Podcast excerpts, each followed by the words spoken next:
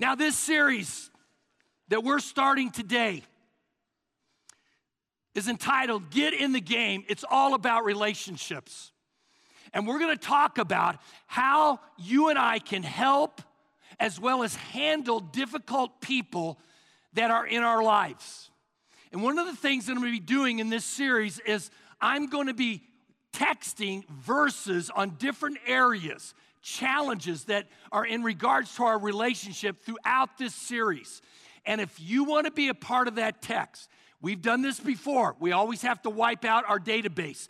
We, you have to sign up for it, where you text word to 40650, okay? And you will get a scripture around noon in regards to various aspects of relationship.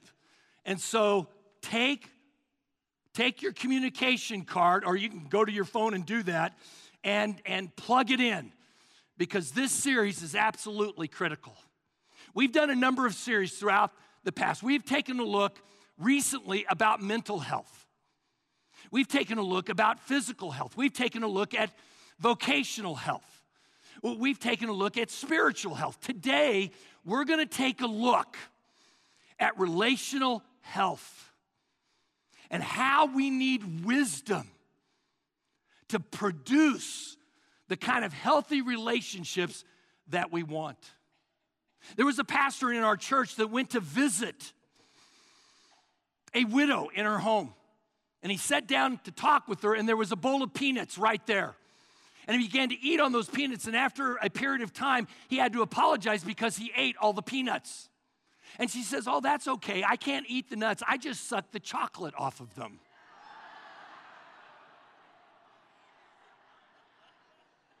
Now, this pastor, and I won't name his name, felt a little foolish, okay? The reality is, we all do foolish things in our relationships from time to time. I really believe most of it happens unintentionally. Sometimes it does happen intentionally. But whether it's unintentional or intentional, we'd all be less foolish if we had more wisdom. Now, wisdom doesn't solve uh, or doesn't get rid of problems, but wisdom can definitely minimize your problems. And there is no better place to have wisdom, folks, than in our relationships. Because a lot of times we provoke people in doing things that we really don't want them to do. And what we need is wisdom and how to navigate those things. Now, there is a classic passage in the Bible about relationships in James. James is the author of James, but he is not James the Just, one of Jesus' disciples, and nor was he James the son of Alphaeus. No, he was James, the brother of Jesus. And what had happened is that dispersion had come. And James, being the practicologist that he is, weaves in theology about practical things. And one of those things that he brings to these dispersed Christians is how to have harmonious relationships with people that are in the world. James chapter 3, 13 through 18. Let's read this. If you are wise and understanding God's ways, you'll live a life of steady goodness so that only good deeds will pour forth. And if you don't brag about the good you do, then you'll be truly wise. But if you are bitterly jealous and there is selfish ambition in your hearts, don't brag about being wise. That is the worst kind of lie, for jealousy and selfishness are not God's kind of wisdom. Such things are earthly, unspiritual, and motivated by the devil. For wherever there is jealousy and selfish ambition, there you will find disorder and every kind of evil. Now let's stop right there for a moment. Do you have any disorder going on in your world? Is there any chaos going on in your world? The Bible says that if there is any kind of disorder, any kind of disharmony, guess what?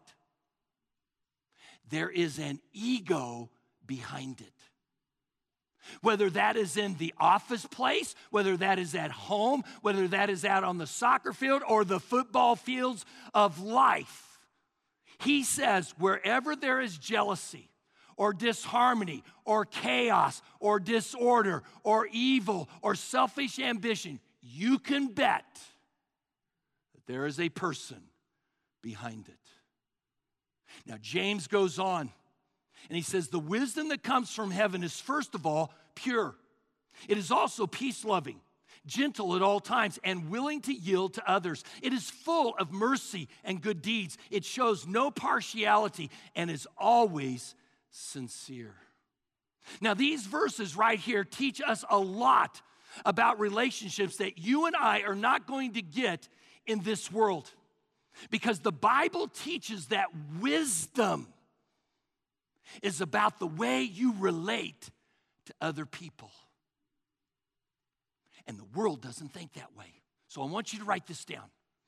Wisdom has to do with what you do and not with what you know.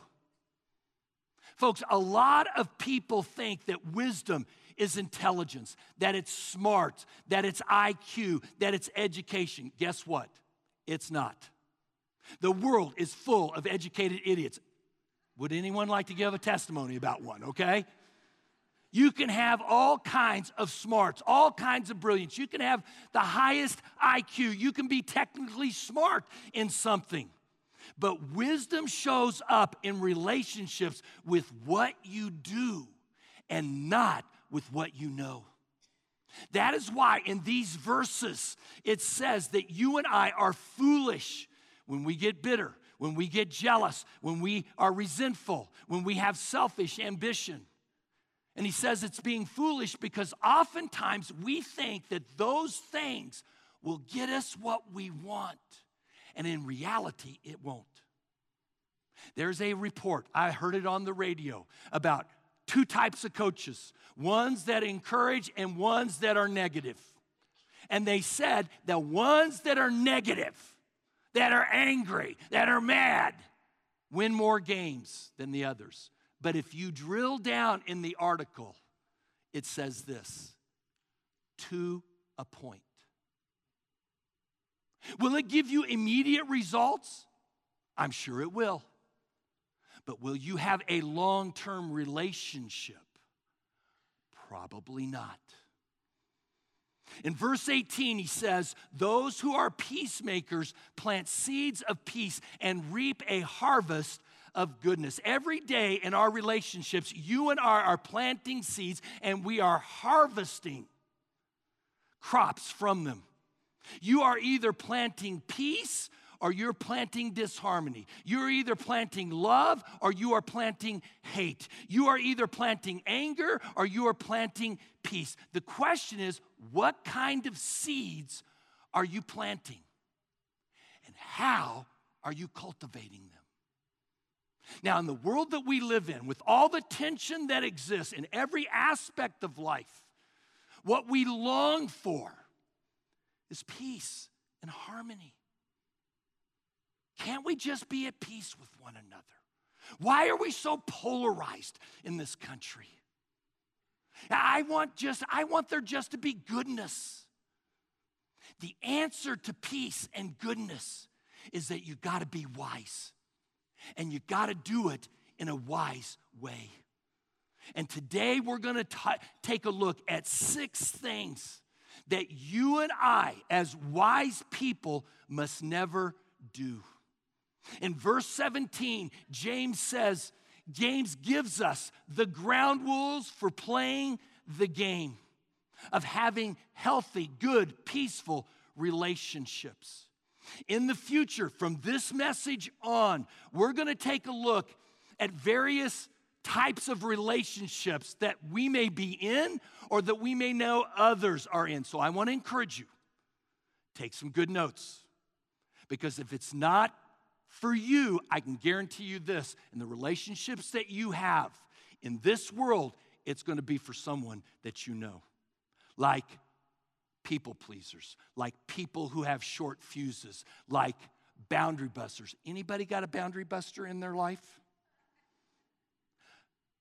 For people who have religious nut jobs. Don't look at me, though, on that one. Or for abusers.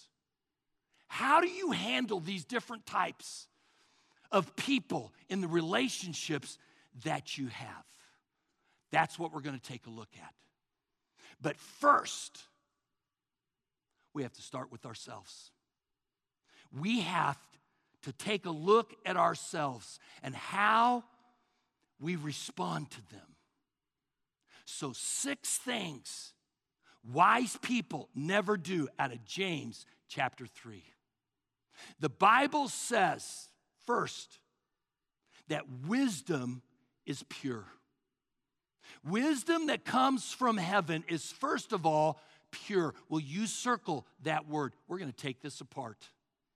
Wisdom is pure. That word means uncorrupted, clean, unpolluted, clear, uh, untainted. Now, when he says this, what is he talking about? Folks, he's talking about integrity. He's saying that the foundation of all relationships is integrity. But why is this mentioned first? Well, you write this down because wisdom starts in the heart and not in the head. Wisdom it starts in regards to our relationships in the heart and not in the head. All relationships, think about this, are built on trust. No trust, no relationships. And all trust is built on truth. If you don't have truth, you don't have trust. And if you don't have trust, guess what? You don't have a relationship. If a guy is lying to a gal all the time, he may have some kind of an arrangement with her, but I guarantee you this he doesn't have a relationship. He may have some kind of commitment, but he doesn't have a relationship because relationships are built on truth. And so you and I have to have truth in our inner being. Dr. Leonard Keeler invented the lie detector, and he wrote a book about it. And the conclusion of his research was simply this that all people what? Lie. They lie to God, they lie to others, but mostly they lie to themselves. We tell ourselves that our relationships have never been better when they have been. We tell ourselves that our relationships are great when they are not. The Bible says that the heart is deceitful more than anything else. Who can understand it? Folks, we have an amazing ability as we just look at our relationships over the horizon to deceive ourselves. And so, the first mark of wisdom in relationships is this. Will you write this down? I won't compromise my integrity. I won't lie to God, to others, and to myself. I won't violate my conscience. I won't compromise my convictions. I won't live a double life. What you see, guess what, is what you get. Because no truth equals no trust, and no trust equals no relationship. Take a look at Proverbs chapter 2, verse 7. God grants a treasure of good sense to the godly. He is their shield, protecting those who walk with integrity. Folks, in regards to our relationships, what we long for is security. And the writer of Proverbs here, Solomon says, you need a shield in your life against people like boundary busters, like abusers, like people pleasers, like people who have short fuses, who want to mess up your life. And God says, I will be that shield. I will produce that kind of integrity, or I will produce that kind of security in your life if you will walk in integrity if you will not lie to me, if you will not lie to others, and if you will not lie mostly to yourself. So, first, wisdom is pure. The second thing wisdom is, is that it's peace loving. In other words, wise people are not always looking for a fight. If you love to fight, and, and you see this out on the playing field, don't you? There's some that are just hot headed. When something goes wrong, they come bump you like that, and the ref throws that flag like that, five yards, oh, or maybe 15, unsportsmanlike conduct. I don't know. I, I don't know all the rules, but I do know the rules when it comes to relationships, okay? There's just some hotheads out there. And it's why, and it's wise when you're not a hothead. Fools love to fight. You want to know where that you can find that at? Easy. It's not on the sports field. Just go to the internet. Isn't it amazing the blogs that are out there where people will say things to provoke you into an argument? But the Bible says wisdom is peace loving. So here is the second attribute of wisdom in relationships. Will you write this down? I won't antagonize your anger. I won't push your hot buttons. Now, the reality is this if you've known someone for a long period of time, you know what irritates them, don't you? When, when Cheryl and I were first married, uh, you know, we were. Uh, uh, in the we were Christians and we were in the Word, and, and it said that Abraham called or Sarah called Abraham Lord. So I came up to Cheryl. I said, "You can call me Lord." And she said, Over your dead body. I only have one, and it's Jesus, and you ain't it, okay? But when you get to know someone, you know their hot buttons, you know what ticks them off. And when you get in a heated discussion with my wife, or when I get in a heated discussion with my wife, and I say, Well, you can just call me Lord, it doesn't go off very well. And a wise person doesn't pull out the weapons of mass destruction and push the hot button. The Bible says that when you and I do that, guess what? It's being stupid. If I'm wise, I won't antagonize your anger. I won't use weapons of mass destruction. I won't push hot buttons. Take a look at Proverbs 20, verse 3. A fool can start arguments. The wise thing is to stay out of them.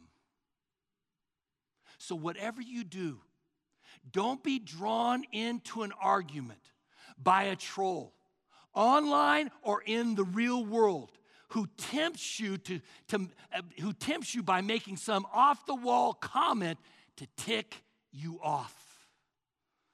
Now, there are a lot of things that these people oftentimes will do.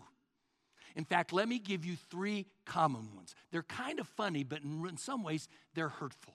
One of those types ways is comparing comments. When you start to compare someone with someone else, guess what? It's going to tick them off. Why can't you be more like me? Oh, that one really goes over well. Why can't you be more like so and so? Why do you always act like this person? Why why why can't you be more like your mom or your dad or Pastor George? Paul says in Second Corinthians that you and I are foolish when we compare ourselves with others. In other words, we're not being wise. A second type of comment that's kind of funny, but really is hurtful, is condemning. Condemning comments antagonize anger. When you start laying on the guilt in a relationship, when you begin to try to be their conscience by saying things like this, you ought to feel ashamed of yourself. That's not being wise. Now, let me explain this because there is depth to this.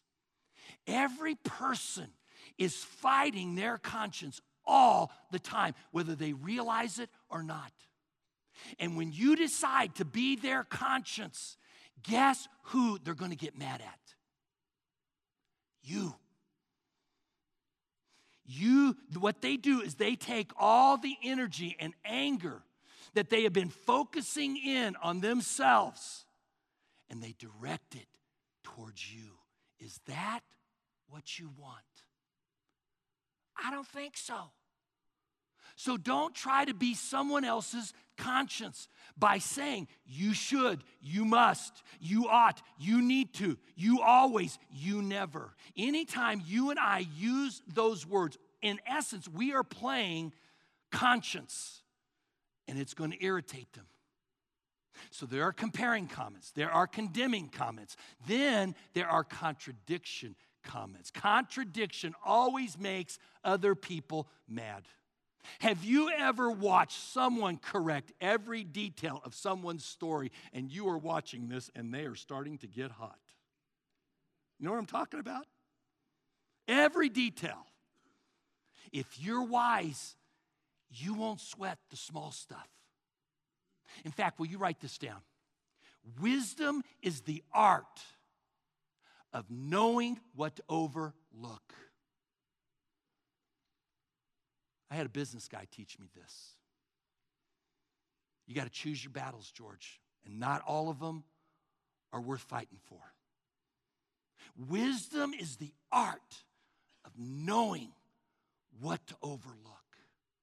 And if you don't and you fight, guess what? Take a look at Proverbs 14 29. A wise man controls his temper, he knows that anger causes mistakes. If you react to every little thing, guess what? You're going to say something that you shouldn't have. Have you ever been there? Oh, obviously, we all have. I have for sure. And so you and I need to be wise. There is only one letter difference between anger and danger. And when you and I are angry, we are on a dangerous ledge. And so if I am wise, James says, I won't compromise my integrity. I won't lie to God, I won't lie to others, and I won't lie to myself mostly. I won't antagonize your anger. I will be and seek to be a peace loving person. The third thing that the Bible says about wisdom in relationships is that it is gentle all the time. The Living Bible says courteous, the NIV says considerate. Take a look at what Paul says in Philippians 4, verse 15, or 4, verse 5. Philippians 4, 5. Let everybody see that you are considerate in most things. Is that what that says? I have to be honest with you. I hate this verse, especially when I drive around here. That's my translation. God is saying, let everybody see that you are considered in most things. So that helps me. It isn't what it says, does it? It says in all things. Folks, I don't like that word all. In my studies, uh, in the Greek, the word all means all, all the time. Do you mean, Pastor George, I have to be considerate when other people have been inconsiderate to me? Yep. I have to be I have to be polite when other people have been rude to me? Yep. I have to treat that clerk who's been a jerk with dignity? Yep. When someone cusses me out and flips me off on the road, you telling me I can't cuss them out and flip them off on the road? That's what I'm saying. That's why I don't like that verse.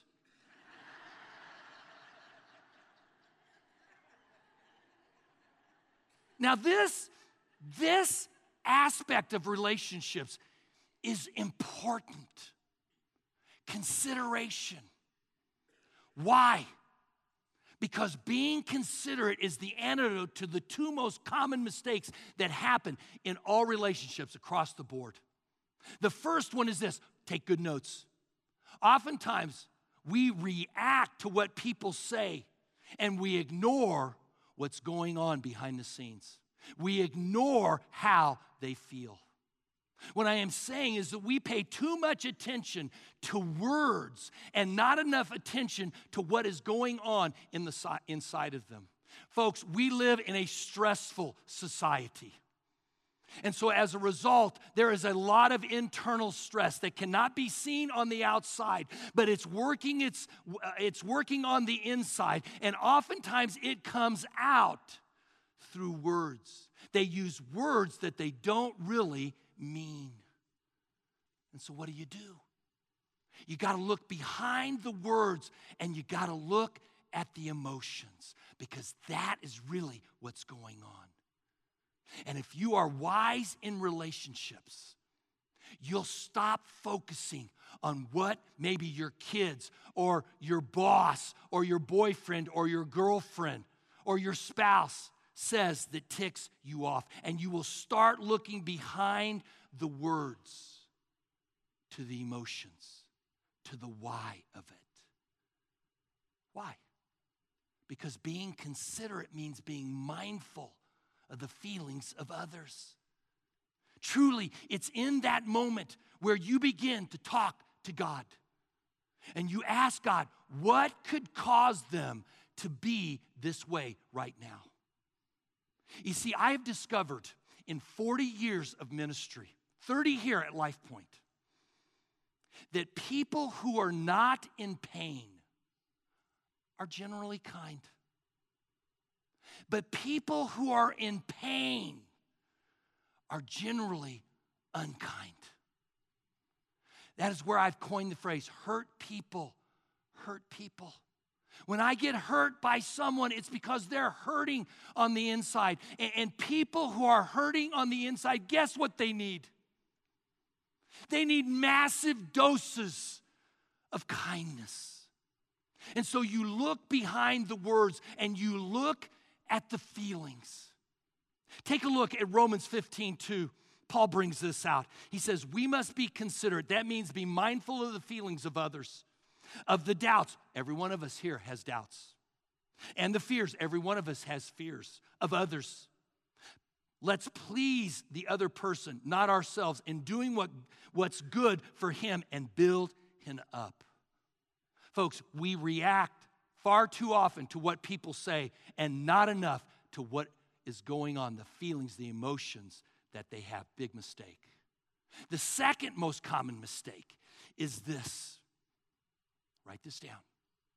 We often invalidate feelings that we do not feel ourselves. Because we don't feel it, they must not feel it. And the Bible says, guess what? That's not being wise. Have you ever played the game? It's hot in here. Have you ever played that game? It's hot in here. No, it's not. It's not hot in here. Yes, it is. It's hot in here. It's not hot. I'm not hot. How can you be hot? Okay? Folks, we will argue, will we not, over the most insignificant things in regards to our feelings. Feelings are not facts, feelings are feelings. You and I can argue about facts, no doubt about that. But feelings aren't facts. When we invalidate other people's feelings, guess what?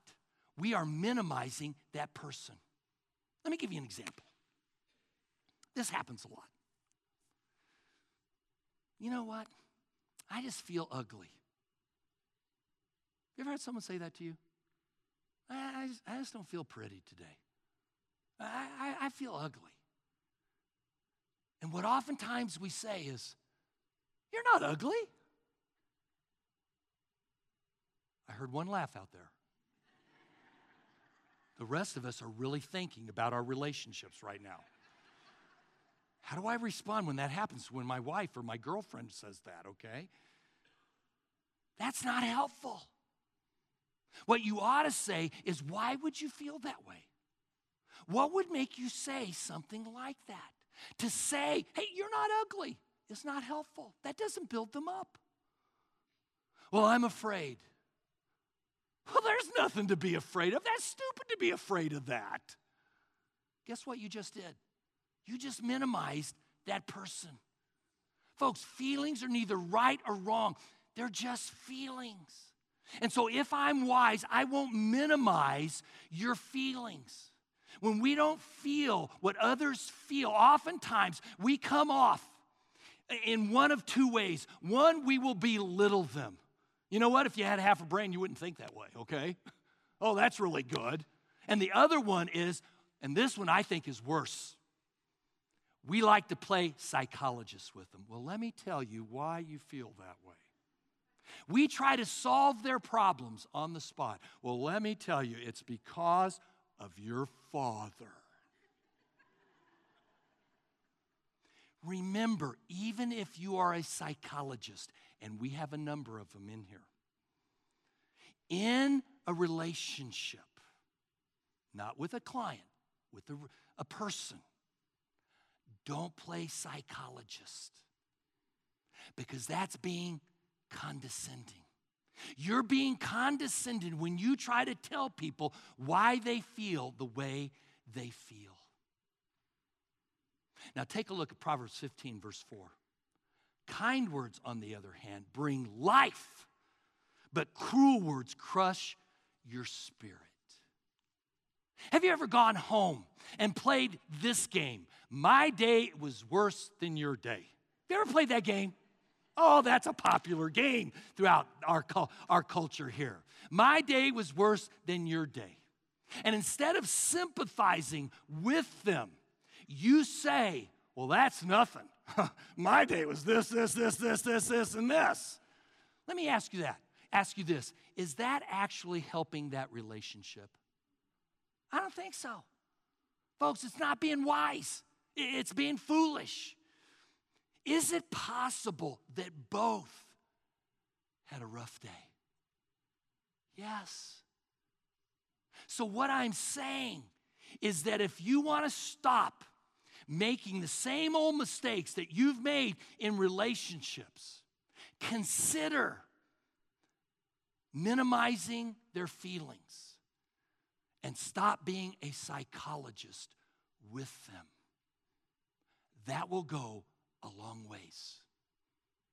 The fourth aspect of wisdom is willing to yield to others. Now, we're breaking this down, okay? In other words, we are open to reason. We are we allow discussion. That word yield in the Greek is eupathos, okay?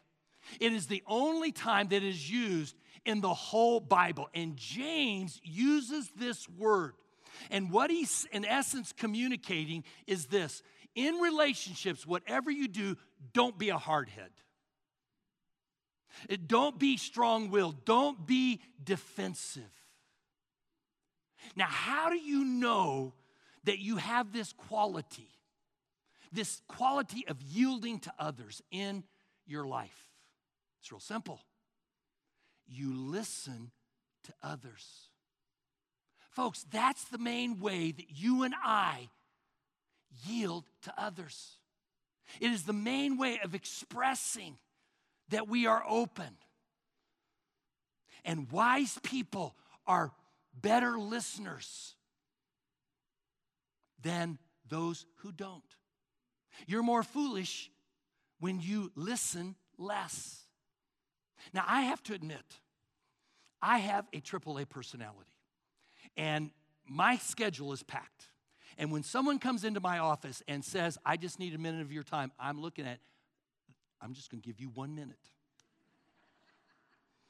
And they come in and they begin to talk and they're slowing down, but because I'm AAA, I'm way ahead of them. I've already come to the conclusion. I know what they're thinking, and I fill in the blanks for them. I, I tell them the word that they're going to say, and I tell them the thought that they're thinking. I am very presumptuous.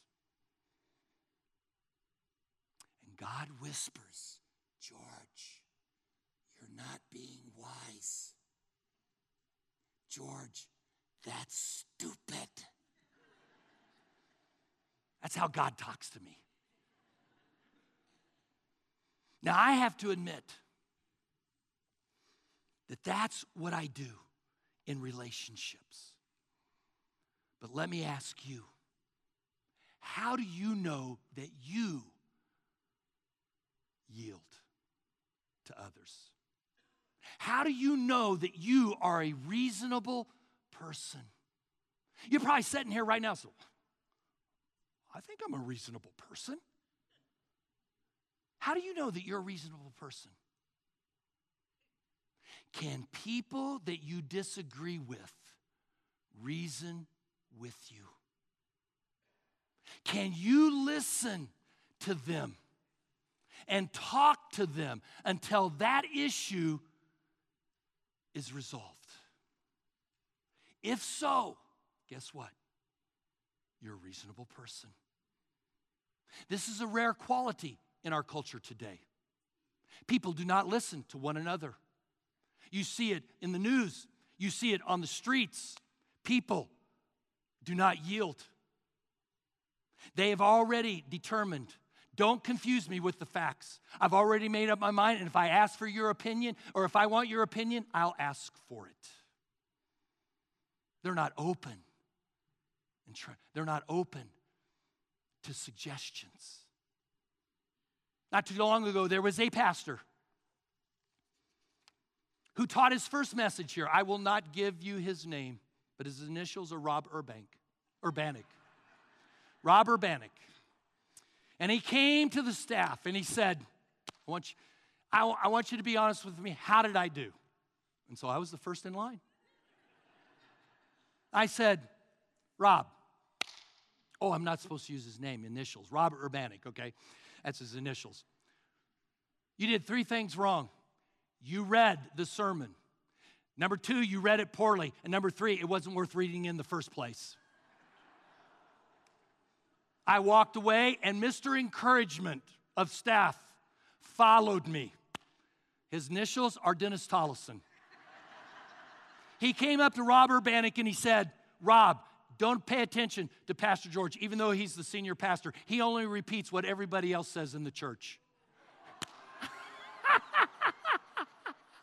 Just kidding, just kidding. But I say that to set up this point. It is tough, is it not, to be open to suggestions in relationships. It's hard. Because sometimes hurtful things are shared. So, will you write this down? If I'm wise, I won't criticize your suggestions. In other words, a wise person, folks, can learn from anybody because they understand that a clock is wrong at, at least two times a day. And so, people in our lives, folks, they can be right occasionally. And let me tell you what is most humbling it is when they, who most of the time are wrong, and yet they have a great suggestion for your life. You got to ask yourself the question can I learn from anybody? Can I learn from them? Take a look at Proverbs 18, verse 15. Intelligent people are always open to new ideas. In fact, they look for them. But, Pastor George, what if they have a bad idea? Well, you do the same thing that you do with your ideas. If you have a good idea, you listen to it and you learn from it. If you have a bad idea, you forget about it and you just move on. Because here's what I have learned in relationships in this community over the last 30 years as I have talked literally with thousands of people from the top to the bottom about Christ is that some people got some people have a lot of crazy ideas about God. And yet I have discovered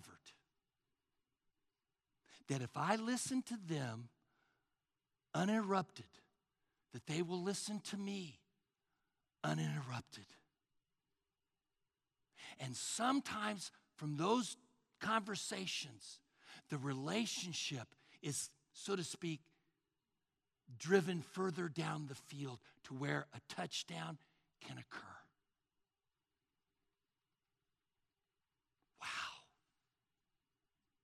Wow. That is a rare quality in our day and age. But if I argue point by point by point, guess what they'll do? They will argue with me point by point by point. The fifth thing the Bible says wisdom is full of mercy and good deeds. Will you circle the word mercy? If I'm going to be wise, I must max out on mercy, I must major on mercy. In other words, I've got to show grace to people who mess up, who blow up, who sin, who have flops, failures, and fumbles in their life. Think about it like this Who is the wisest person in the universe? God is, right? Who is the most merciful person in the universe? God is, right? Do you think those things are connected? Wise people are merciful.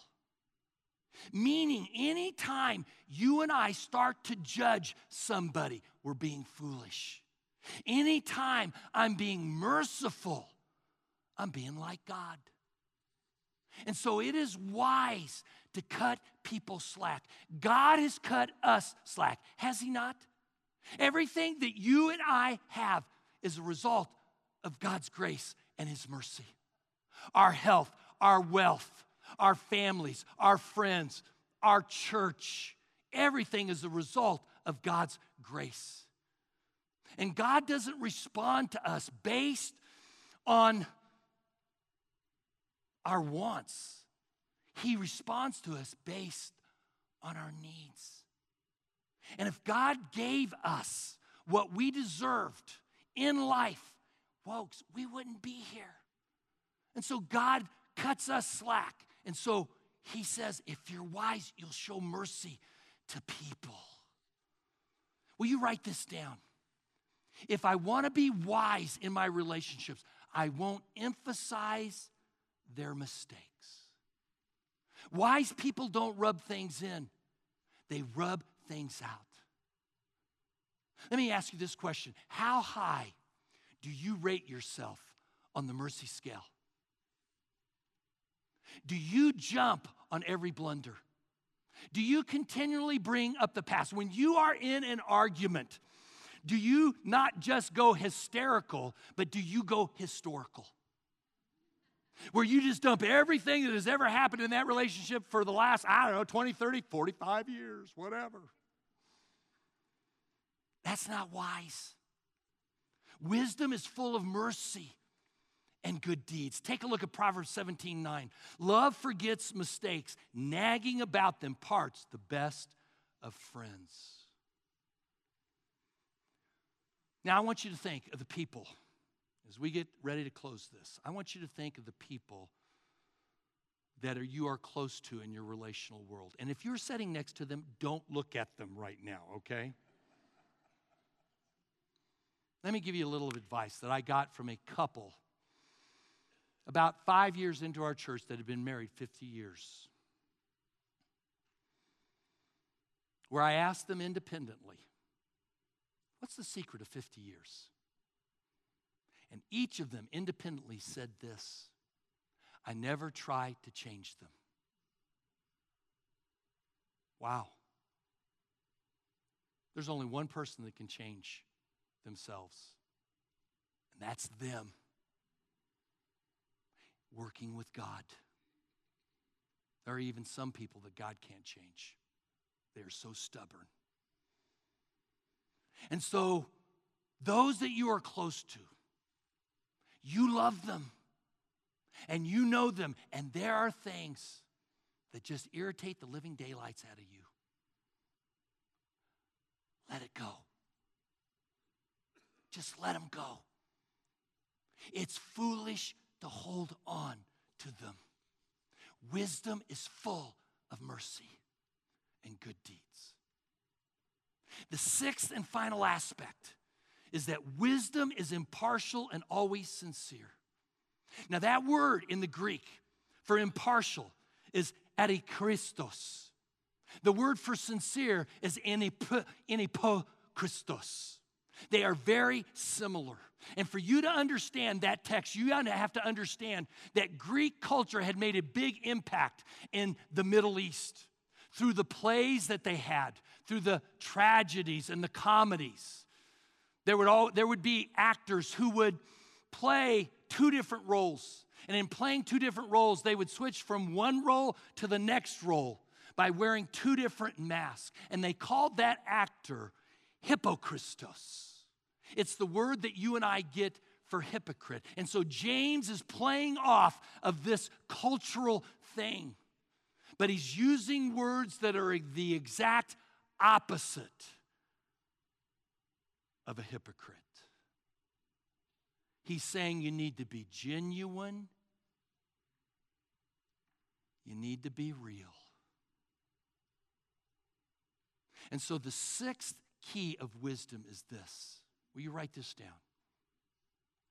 I won't disguise my intentions. And will you add this? And I won't disguise who I am.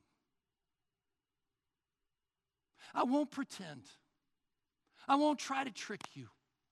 I won't fake you out. Folks, fools fake people out. And churches that are real win people to Christ because they deal with real issues that are going on in real people's lives with real relationships. I want you to put on your calendar September 15th and pick out the one that you would like to go to because we're bringing in the big guns for some very hot, real issues that are going on in relationships in our culture. Take a look at this. Family First workshops are about learning from experts in their field on how to love your family through every season of life. Please join us for one of four workshops. Parenting. Most parents will do absolutely anything for their children, but when is it just too much? Learn more about lawnmower parenting with Dr. Dean Beckloff. Marriage. Many times in marriage, we have expectations and interactions with one another that can leave us feeling frustrated. Learn how to create vulnerable communication in your marriage with counselor Rhett Smith. Blended families. Create a new legacy for your family through relentless love and overflowing grace. Learn more about Blended Together Forever with speakers James and Monica Shaw. Lastly, Connecting with your teen. How do you talk to your teen so they will listen to you? Learn more about loving your teen with counselor Chelsea Mahan. Join us Sunday, September 15th, immediately following our Sunday service from 12 to 2 p.m. with lunch included. Free childcare with registration. Sign up at lifepointplano.org. So, we're a real church that deals with real issues because we have got a real God. We have got a God who's wise. And He has communicated that wisdom to us in a very personal and relational way through Jesus Christ. Take a look at this last verse, Colossians 2 3. Jesus is the key that opens all the hidden treasures of God's wisdom and knowledge. How you and I grow in our relationships is directly related to our relationship with the personified wisdom found in Jesus Christ. Where are you at? Have you said yes to Him? Have you yielded your life and say, God, I want to do it your way. If you haven't, there's going to be a lot of flags thrown down on the field. And there's going to be a lot of setbacks. And it's not going to be as satisfying and as peaceful and harmonious as you would like. Let's pray. Lord, I just thank you that you are the God of all wisdom. I thank you for the book of James. Wow, what a great book, God. It's just awesome. Every word is just packed, filled, full of stuff. And I thank you for that. And I thank you, God, that you didn't just stay in heaven and allow us to just kind of figure this relational thing out on our own. No, you came in the person of Jesus Christ and you embodied wisdom for us. And right now, I want to ask you will you be honest with God? And will you tell him where you're at? Maybe you've been far from him and you need to come back. Maybe you don't know him and you need to yield because he's working in your life through your relationships and they're not going in the direction that you want. Whatever the case is, will you be honest with God? If you don't have Christ in your life, will you just say this, God, right now? I just want to be honest with you. I've blown it, God.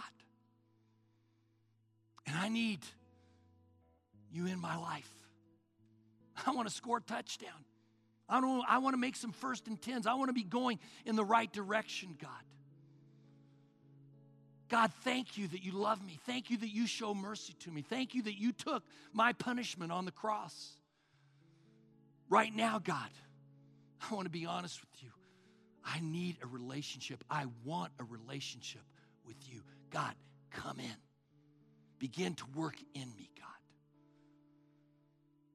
If you prayed that prayer, let me know, would you? On your communication card, just write your name, maybe an email address, and check the appropriate box. Throw it in the offering basket. If, if, if, if you've known God and yet you've drifted far, far from Him, now's the time to come back. It's time to get in the game. Will you just say, God, I just want to be honest with you? I'm coming back. I'm coming back. I'm going to start I'm going to start practicing the right plays to make my life better. God, I thank you that you hear these heart wrenching, gut prayers that we have, and that you're not put off by them, but rather you draw close. I thank you for that. And so, God, do a work. We look forward to the future as we get into the game this fall. In your son's precious name we pray. Amen.